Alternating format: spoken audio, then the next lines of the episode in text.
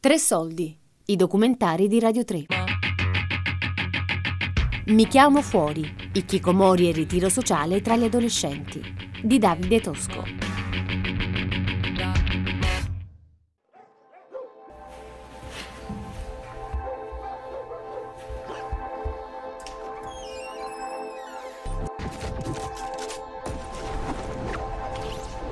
A un certo punto il giorno e la notte non contavano più, è come se non, non esistessero, era un uh, svegliarsi a un'ora sempre indefinita, generalmente il pomeriggio, e comunque vivere la notte più che la mattina.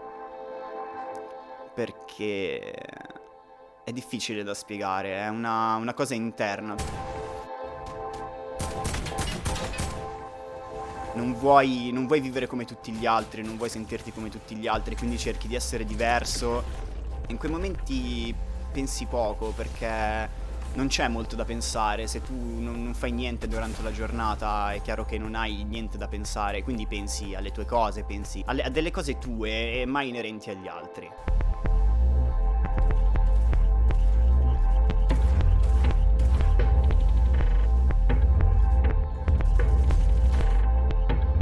Gioco al computer da quando ero molto piccolo. Però eh, di tempo ne ho speso tanto e ho conosciuto anche molta gente e in parte quella è stata la mia vita sociale per eh, ancora adesso m- molte persone che conosco sono tramite il computer e tramite eh, i social network e queste cose qui, i videogiochi.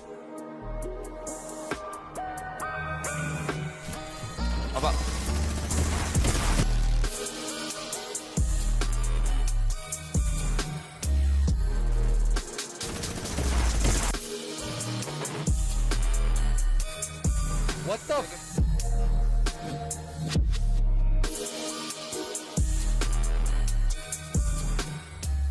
In realtà gli Kikomori sono lontani dall'essere degli eremiti perché rimangono a tutti gli effetti immersi nella società, con la mente, Attraverso internet infatti mantengono delle relazioni virtuali, rimangono aggiornati sull'attualità, sulle politiche del momento, insomma sono completamente immersi nella società, anche a livello di, di comodità, mantengono internet, la rete, quindi non è che sono degli asceti che cercano in qualche modo di sfuggire dai benesseri, dai comfort della società moderna, anzi si potrebbe dire che gli Kikomori sono proprio un prodotto dei comfort della società moderna, perché l'Ikikomori esiste in una società in cui la possibilità di isolarsi all'interno della propria camera è una possibilità concreta. Infatti in altre parti del mondo l'ikikomori o non esiste o comunque è molto debole, per esempio nei paesi in via di sviluppo dove ad una certa età bisogna per forza andare a lavorare perché bisogna provvedere al proprio mantenimento perché se, altrimenti non si mangia banalmente. Invece nelle società moderne i ragazzi giovani hanno la possibilità in qualche modo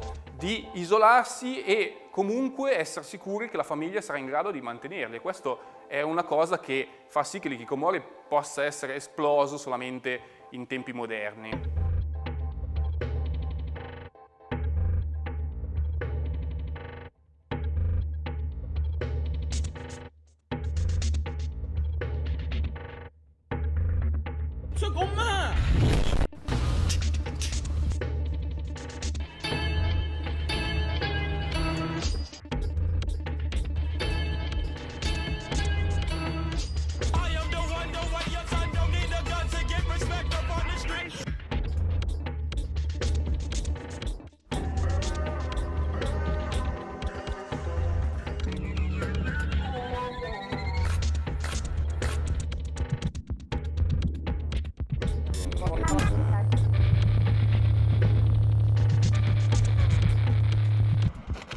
Online mi chiamo J. Jail.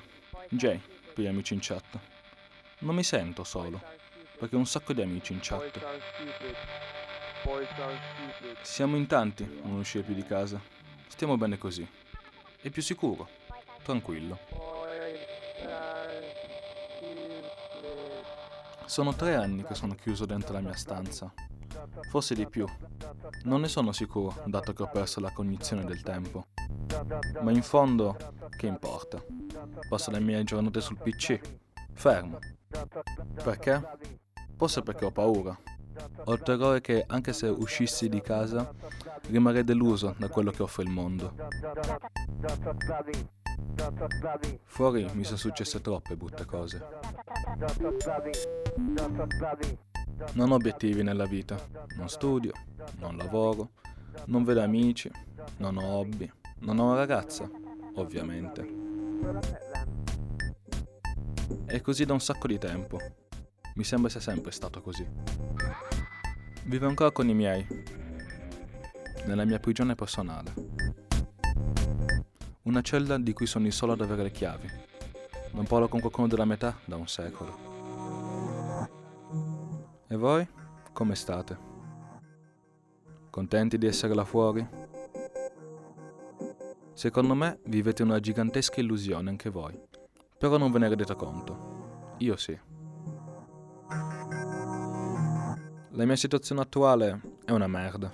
Sto tutto il giorno chiuso dentro e non ho alcun tipo di contatto con gente al di fuori dei miei familiari, e solo per necessità. L'idea di uscire mi spaventa. Sono completamente spaesato. Mi dico sempre che devo darmi una mossa, ma non vado da nessuna parte. Voi come fate a sopportare la delusione negli occhi dei vostri genitori? Per me è una sofferenza continua. Non reggo il loro sguardo, il tono della loro voce, i loro silenzi, ma so che deve essere difficile per loro. Non capiscono. Mia mamma piange spesso, anche se cerca di non farsi vedere. Io la sento la notte e li sento anche litigare a bassa voce e la colpa sono io. Non so che fare e sono diventato insensibile alle loro parole. Niente di quello che mi dicono ha più alcun effetto. Mi scivola addosso. Dico di sì con la testa per farli contenti, ma poi faccio solo quello che voglio. Cioè, niente. Ho costruito una corazza che mi protegge e mi asfissia allo stesso tempo ma so che prima o poi ci riprovo. Prima o poi mi butto di nuovo nella mischia. Online ho imparato un sacco di cose.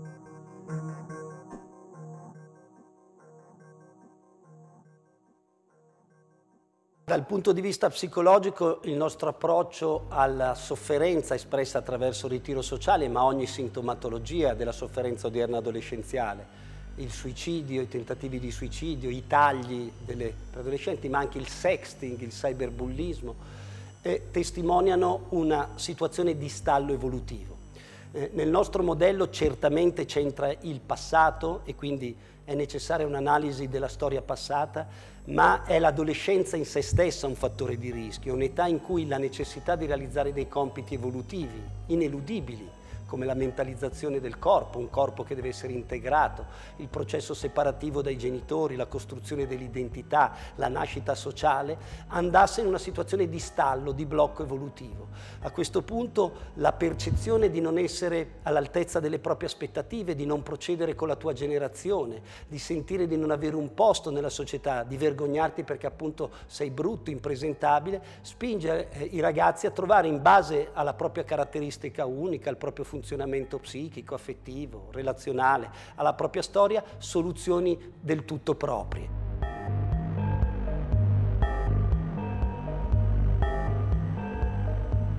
Quando gioco perdo molto la concezione del tempo, soprattutto perché mi impegno tanto, quindi non, non ci faccio caso, magari passano 1, 2, 3, 4 ore eh, senza che me ne rendo conto. Cazzo di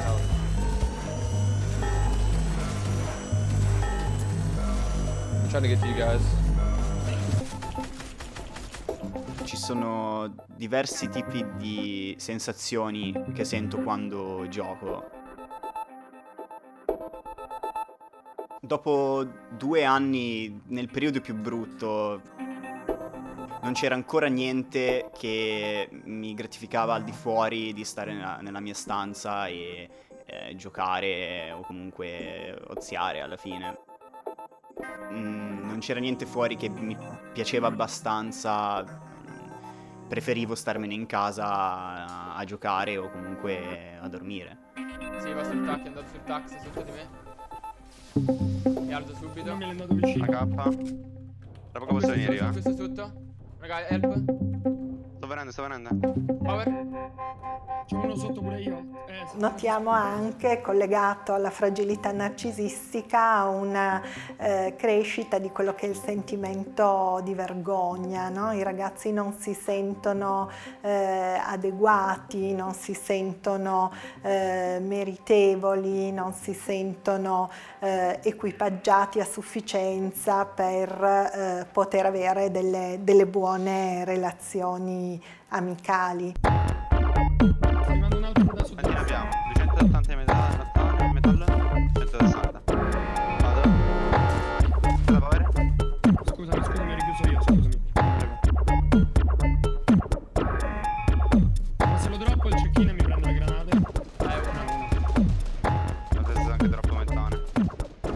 Fuori tutti sono molto distaccati uno dall'altro, basta andare in metro a vedere la gente che non alza neanche la testa. Io ero abituato a salutare anche una persona che non conoscevo, che mi passava davanti per strada e questa cosa mi, eh, mi porta a sconforto e mi fa pensare che forse non è un posto per me, una, una grande città non, non è un posto per me. Uno sotto pure io. Eh, se appena si sposta. Dietro di te power. Lo so, lo so,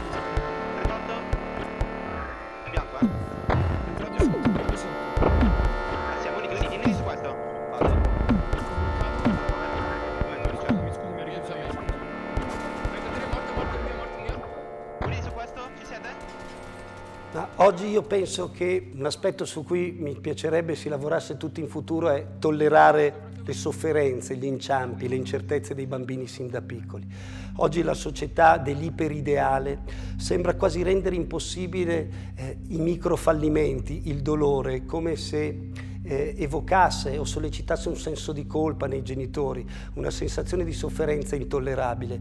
Questo, a mio avviso, farà sì che nei prossimi anni avremo bambini che rischiano, come dire, di da- adattarsi in una sorta di ideale dove va tutto bene e potrebbe aumentare in qualche modo eh, l'intensità della crisi adolescenziale. Oggi già ci troviamo davanti a questo aspetto. Oggi si cresce educando al fallimento. Eh, ancora si sente parlare della trasgressione, l'opposizione, ma non è il vero problema dell'adolescenza anche quando c'è del conflitto e di superficie. Oggi il problema è che si deve far conto con degli ideali molto elevati.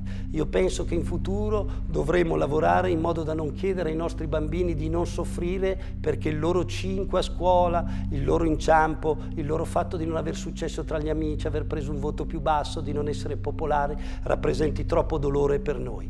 Se non lo faremo avremo dei bambini che cresceranno in ideali molto elevati, che non vedranno davvero un adulto competente, ma un adulto troppo preoccupato della crescita e questo aumenterà il potere orientativo dei coetanei e di altre agenzie che possono avere tanti mandati ma non hanno il mandato educativo della scuola e della famiglia. Gee, Squidward, maybe Santa will bring me a dictionary so I can understand what you just said.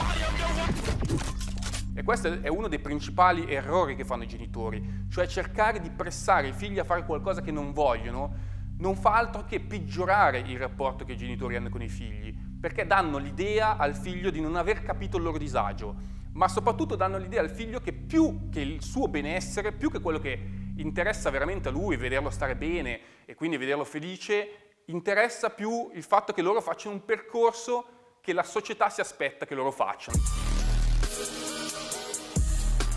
Mi chiamo fuori. I Kikomori e il ritiro sociale tra gli adolescenti. Di Davide Tosco. Tre soldi è un programma a cura di Fabiana Carobolante, Daria Corrias, Giulia Nucci. Tutte le puntate sul sito di Radio 3 e sull'app RaiPlay Radio.